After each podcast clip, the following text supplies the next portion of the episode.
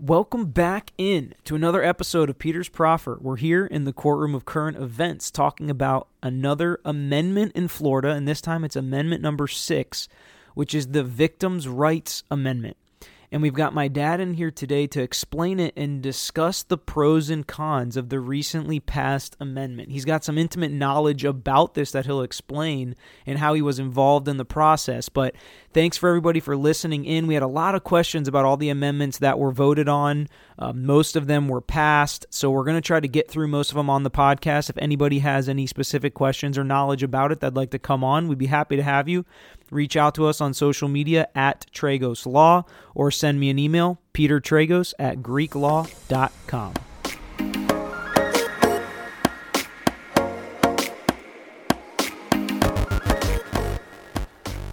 Okay, so we're going to dig into Amendment 6 that all of Flor- Floridians, all of Florida, saw on their ballots in November, and it did get passed.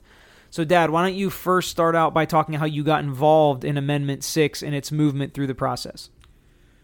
Well, I'm a past chairman of the criminal law section and I serve on the executive council.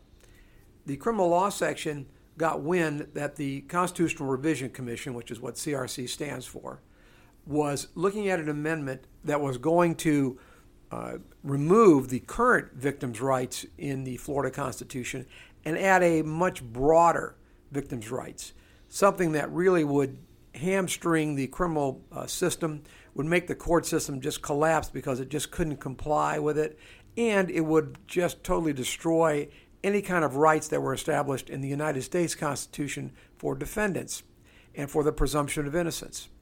So they were concerned about that. The can I give a little background now about the criminal law section? Sure. All right. The the criminal I mean excuse me, the criminal law section is established as prosecutors, criminal defense lawyers, and judges and educators, which are basically law professors.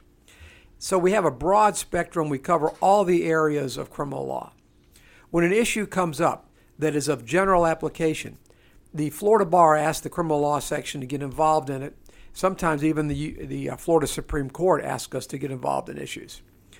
When we heard about this issue, we knew that we had a Constitutional Revision Commission, CRC, coming up the Constitutional Revision Commission is a constitutional body that is established in the Florida Constitution every 20 years.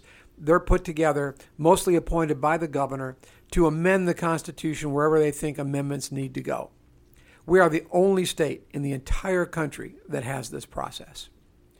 So here it is 20 years since the last one. We have a Constitutional Revision Commission appointed, and they're taking up this victims' rights because it currently is a pretty hot item throughout the country. Okay, so when we talk about victims' rights, it really comes down to what the constitutional protections of the defendant or the accused are.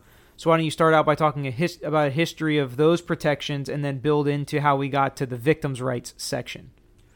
Well, when the this all started, we have to go back to the founders of the Constitution. When this all started, they had to realize that you know the government is scary the British government was scary, our government was scary, and individuals need to be protected from the power of the government. So the way you do that is you have, first of all, let's talk about the Fifth Amendment to the Constitution. You have the right to remain silent. You have the right to a fair trial. You have the right to due process. All these protections were written in there in order to protect us from the government because it's not a level playing field. You have to realize the government's got all the assets, all the money, all the power, and here you are, an individual being prosecuted by them uh, you could be a shoplifter, uh, homeless people. All these people are being prosecuted by the government, so they have to have rights. So we weigh the Constitution, and the U.S. Supreme Court's even said the Constitution is weighed in favor of the defendants or the persons accused of crimes. Otherwise, they wouldn't have any protections. You wouldn't have the presumption of innocence, for instance, if it wasn't weighed that way. Okay, and how do victims' rights come into play with that? Well, victims' rights are rights that uh, obviously victims have, and things like due process, notification of when things are going to happen. You have the right to know uh, who's being charged with the crime. You have a right to know when their hearings are. All of those things you have a right to as a victim.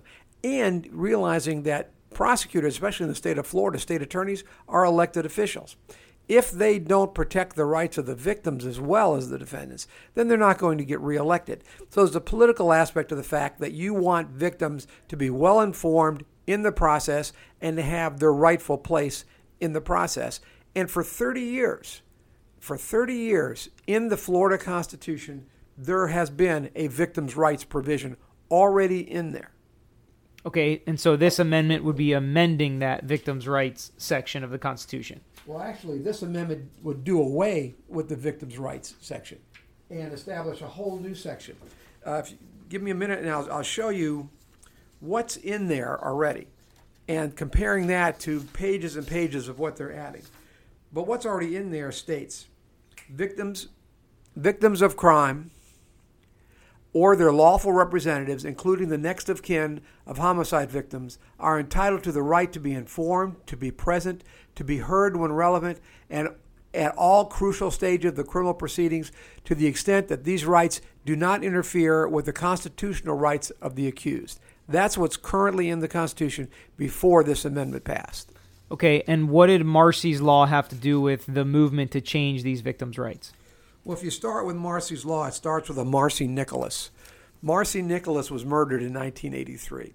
Her brother, Henry Nicholas, started a group called Marsy's Law for All, and it has raised over $30 million to lobby various states to establish laws that give victims more rights. And frankly, this really didn't apply to Florida. That's that's the funny thing.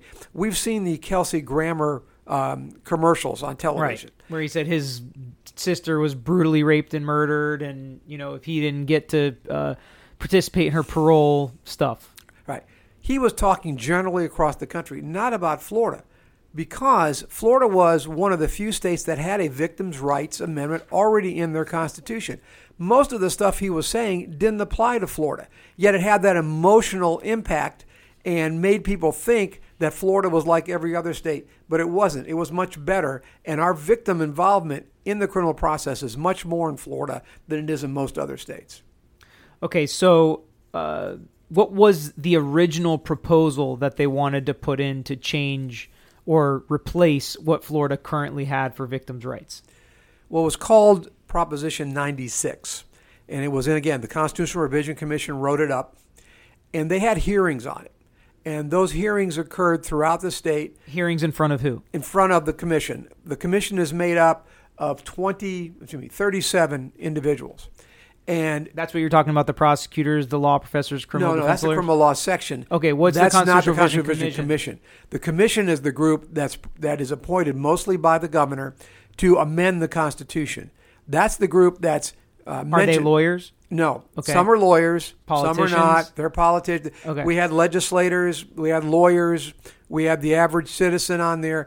People that the governor appointed to put in a broad spectrum of what would be uh, what we'd be entitled to in order to cover the whole state and Okay. the problems of the state. I mean, you got to realize they, they talked about people know this greyhound racing, all sorts of things were uh, in those amendments that people Right. voted on just recently. Well, this was n- 96. Uh, there were like hundreds of propositions, uh, but they whittled them down and they created 96. 96 morphed into eventually Amendment 6 that we saw on the ballot. But when 96 was originally written, it had some very, very dangerous provisions in it. And the criminal law section asked me to speak before the Constitutional Revision Commission. So I went, they met in Tampa at the University of South Florida and they met in a very large auditorium. There must have been a thousand people there, and you signed little slips saying you want to speak, and you're only given a couple minutes. So I spoke for the section. The section, in a vote of 29 to three, voted to oppose. When you say this section, you mean the, The criminal, criminal law, law section, section. which includes judges, prosecutors, criminal defense lawyers, and professors. Right. Okay. And so they pretty- all agreed. there's a pretty good balance. The vote was 29 to three to oppose Amendment Six. So the actual people that work in this field of criminal law on both sides of the fence voted against the proposition. Oh yes. Okay. Yeah. There was pretty actually pretty wide opposition to it, but it, but again, we're talking politics. It, it sounds real nice, so of course people voted for it. And it know, passed victims' right. easily passed. Oh, easily. Even though the Miami Herald, the Tampa Tampa Tribune, I mean Tampa Times, excuse me, the St. Tampa Times. Bay Times, Okay. the Tampa Bay Times, they've changed their names. The Tampa Bay Times, Miami Herald, Orlando Sentinel, they all wrote editorials against this amendment, but it still passed. And we had lots of people asking us about it, oh, sure. but it still passed. even the ACLU opposed it. And again, we're gonna, I don't want to get too far off track, but we are not against victims' rights. We Right. represent victims, so we want their rights. We rep- you represent criminal defendants. We represent victims also in car accidents, slip and falls, and even some crimes like drunk driving accidents. We represent victims. We want them to have rights. It was just the way these rights were put into place that are going to slow down the system. Even the prosecutors didn't want these. So it's not that any of these lawyers or professors or prosecutors or judges are against victims. They're actually for victims, but they want the process to actually work for the victims. Now it's going to become more difficult. Even for the victims, it's going to go even slower now. Right. It's going to go slower. And, and the, the political process of this will tell you how it works. When they first wrote it, they had a provision in there that victims could refuse to be interviewed by anybody. They couldn't have couldn't be deposed. Defense lawyers couldn't subpoena them for deposition. But the way it was worded, prosecutors couldn't subpoena them either. So they could refuse to talk to prosecutors. Well, prosecutors got all up in arms about it. And the Constitutional Revision Commission realized they have to have prosecutors on board, or this thing really is never going to go anywhere. Well, and even even in that case, if a prosecutor can't talk to them or interview the victim, how are they supposed to determine whether or not they can even charge the crime? How are they going to feel confident that they can go forward on the case? So again, that, that could hurt the victim's case because if they don't talk to the prosecutor, then the prosecutor could not decide not to charge the case. Right. You could have you could have a trial. Right in the middle of trial, the prosecutor subpoenas a victim to testify. Victim decides they don't want to show up. Right, it would throw off the whole system basically. Right. and then the defendant probably wouldn't get convicted in that case, and whatever, and it could throw off the whole system. Right. Okay, So what that, else? So that was first change. So then they made it only defense lawyers couldn't talk to victims. So victims could refuse to talk to defense lawyers, defense investigators, all that. So it would be a totally one-sided, totally unfair. So how does that affect the confrontation clause in the Constitution? Well, it means that, and that's one of the problems too, is the U.S. Constitution could be in conflict with this, and it would mean that the we could have them testify at trial. That would satisfy the constitutional Constitution clause, the confrontation clause, but you couldn't talk to them before trial. So They the confrontation refuse. clause. Explain what the confrontation clause is for people that don't know. That means that an, an accused has the right A defendant, a criminal Right. offender, somebody accused of a crime. has the right to have the person accusing them face them and testify against them. So basically, if some if you're saying somebody committed a crime, you do have to take the stand and say they did it. This is how they did the crime. Correct. Okay, that's the confrontation clause. And as criminal defendants, you want that if you ever get accused of a crime, that the person accusing you does have to take the stand and actually go through the process to prove that you did it, as opposed to just say it and then never have to do anything. Right. Okay, so go ahead. So we're just talking depositions, then not subpoena for trial. Right. But a defendant would could subpoena them for trial and they not show up, and the Constitution would protect them. Okay. So you have a situation where the, the presumption of innocence doesn't mean anything anymore because you can be accused, you could be arrested, all that stuff, and the w- victim, the witness against you, would never have to appear. That's that's one problem. Problem number two is the definition of victim. Even currently, right now, as it passed, victims victims include corporations. So Walmart, all those people that you know shoplifting, they would never have to show up for anything. So it protects these huge, multi-billion-dollar corporations, and not just the individual victims, because they would be victims too of financial crime. So it's a very broad definition. Well, thank you know, thank God, I guess they did take out the part about no deposition. So defense lawyers can still depose victims of crime. So that was taken out. The what was left in there, and they, they did change another one where if, if the prosecutor demanded a speedy trial and in there the victim's entitled to a speedy trial, the trial had to occur within 15 days of a hearing. So you'd have two weeks to, to prepare for trial if you were the accused. That has been changed, but now it's 60 days. So you still got a window there where they could demand a trial and force you to go to trial within 60 days, whether you're prepared or not. There, there is an out where a judge could continue the case, but the judge has to have written reasons and an order to continue a case. So now we've got this situation where the courts are going to be backlogged and overloaded with all these speedy trial situations. The next is there's a situation in there on appeals. Two years is a maximum that you can have an appeal. So if an appeal is filed, it Okay, says so to break it down, after your case is over, you only have two years to appeal that case. no, no. After the case is over, once you have an appeal, that appeal has to be decided within two years. In other words, you can file your notice of appeal, you can have your briefs. And what if it's not? I don't know what the remedy is in there, but it says in there you have to be. It has So to be So that's gonna disposed be on the of- judges then. right? In two years. On death penalty cases, You file an appeal, that appeal, your appeals have to be done within five years.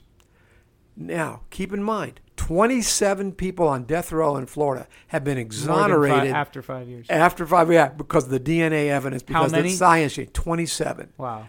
So 27 innocent people were on death row. If they had that limitation, a lot of those would still be on death row, even though they were innocent. Wow.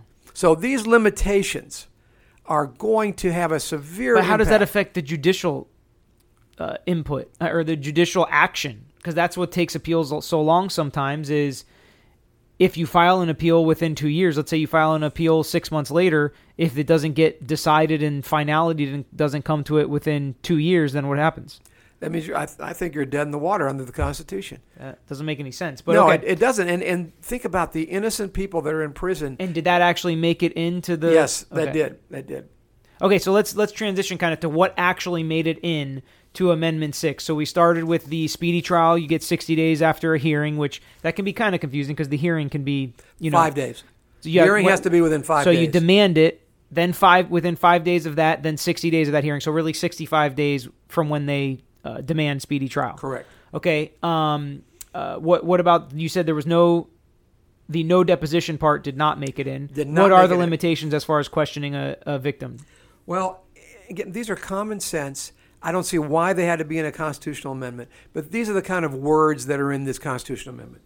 That there has to be due process to the victim. The victim has to be treated fairly, fairly and with respect, free from intimidation, harassment, or abuse. They have a right to have their welfare considered in a bail hearing. They have freedom from unreasonable delay. These are all things that already happen. Yeah, especially the wellness at a bail hearing, the danger to the entire community, not just the witnesses. I mean, not just the victim, is taken into account in bail hearing, hearings. yeah, So this word- is superfluous. Basically. This wording is just flowers. It's exactly what we do out, out in in the uh, civil rules committee. We try to cut out the extra language. They're basically creating all this extra language that doesn't actually add anything. And and that's some of the fear that a lot of people have is how is this going to be interpreted or used? Uh, are we going to be in a situation where all a victim has to say they're being harassed without evidence?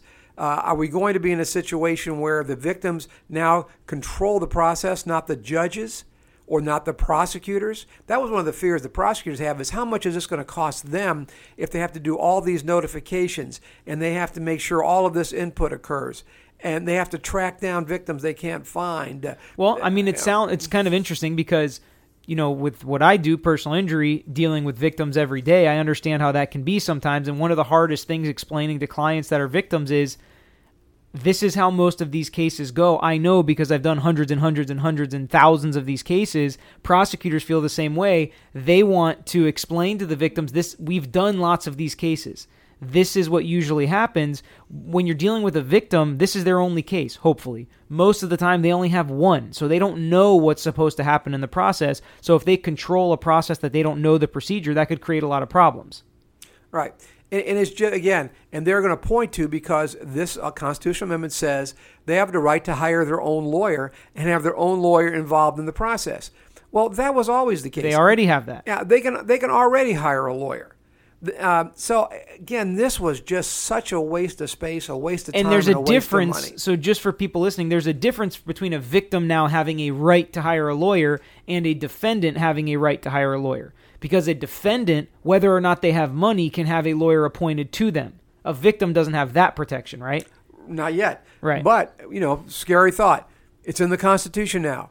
Does that mean that the They're going to start. Florida Supreme Court may say, well, because they have the right to an attorney, that if they can't afford one, that we're going to have to pay for one. Okay, and who would that be? Because it's not going to be the public defender. It'd be a second public defender Yeah. because the the, victim's rights advocate or public something. defender Yeah. or something, right? We already and, you know we you have victims' we right already have advocates. victims' I rights advocates, right? But they're not lawyers. they're not lawyers, but we have a system already in place where the victims have their own. And the point of a victim rights advocate's really because they know the process and they know how it goes. They come to court with the victim, they console the victim, they explain what's going on to the victim. That's the point of the victim's rights advocate. Right. There's a whole section of the courthouse devoted to the victims' right op- Right. rights office.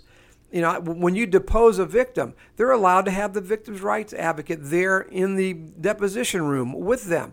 So it's not a situation where Florida did not protect the rights of victims. That's why this is how this is going to be interpreted. And another thing, let's say this gets interpreted the wrong way or gets abused. The legislature can't do a law changing it now because it's in the Constitution. Right. If the legislature had passed If laws, it would have been a did that- rule, like Right. a rules committee, if it, if we would have created the rule as the you know rules committee, then we could always change it. Right, but now you can't. This the, the changing this is going to happen for twenty years. So if there's something wrong in here, something gets interpreted, or it's worded badly, and it costs the, the court system a zillion dollars, and we can't afford to have judges, and we can't afford to pay clerks, all that stuff. We can't afford to hire new assistant state attorneys to prosecute cases. If all that comes about, we can't change this for like 20 years because that's when the next CRC comes. And and this is such an emotional issue that uh, it was voted out of the Constitutional Revision Commission 34 to 3. Only three people voted against it. I could probably guess who they are because there were some criminal defense lawyers that were on the Constitutional Revision Commission. What what got voted against thirty four to three? No, voted for. This it was passed out. This was passed out of the Constitutional Revision Commission 34 to 3. To, Only to actually three- make it an amendment. Right. Only three only people three- voted against it. Right. Voted against it. Right. Because it's hard to stand up and say we're against victims' rights. Right. And understand Amendment Six was well beyond victims' rights. Amendment Six had two other key provisions that had nothing to do with victims' That's rights. That's what was so weird about all the amendments, and always is. When people would ask me about them, I would explain it like it was great, but then there would be two other things in there like it was bad. That was that you disagreed with on the other amendments. So all of them were kind of couched together with other things. So what were the other two things in this well, besides victims' first rights? let's talk about this is against the normal rule that you can't put more than one topic in an amendment because again the Florida Constitution established these guys. Mm-hmm. All right, here's here it is. Number one, judges' retirement age increased from 70 to 75. Most people wouldn't agree would agree with that. I would agree with that because I think you know 75. You're still not you know you're still doing okay at 75. Some people, so, yeah. So so I think that that was a good one. The other part was the courts no longer had to defer to state agencies. This is important. The courts no longer had to defer to state agencies in the interpretation of the statutes or the rules. In other words, if you have the Environmental Protection Agency saying a statute says this, the courts used to say we defer to the interpretation of the Environmental Protection Agency. They deal with this stuff every day. Well, now the courts don't defer. The courts are going to have to make their own decision about what the statute says or the rule says without deferring to the agency. That's going to change uh, a lot of the way uh, things, a lot of things that operate within agencies and within administrative agencies. People sometimes lose sight that that was also passed in the Victims' Rights Amendment. Okay, so what do you think is going to be the outcome now that the amendment has passed? Well, I think it's going to be chaos for a while until everybody starts interpreting it and deciding how they want to interpret it. Florida has individual judicial circuits. Uh, here we're in the Sixth Circuit, which is Pinellas and Pasco. We're a multi county circuit. Hillsborough County is the 13th Circuit. Uh, we have 64 circuits in the state. If those 64 And there's me, lots of things that there are have circuit. 64 counties. I'm 64 counties in the state. Okay.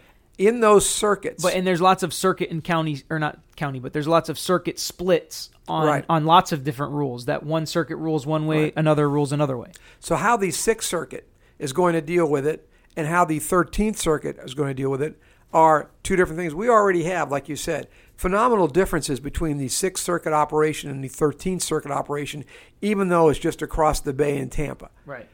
So I don't know how this is going to work. I don't know how the Supreme Court is going to do rules. Um, you serve, I know, on the Civil Rules Committee. I, in the past, have served on the Criminal Rules Committee. I can't imagine how many rules we're going to have to Right. write Exactly. in order to comply with this constitutional Yeah. amendment and try to make it uniform throughout the state. Right. So I guess it's going to be something that we'll have to keep an eye out for. And it's amazing that so many people don't know anything about these amendments, that they vote on them and they pass with flying colors. And now we get to see kind of what the repercussions are into the future. So thanks for explaining all that to us. Thanks, everybody, for listening. We'll be back with you guys next time.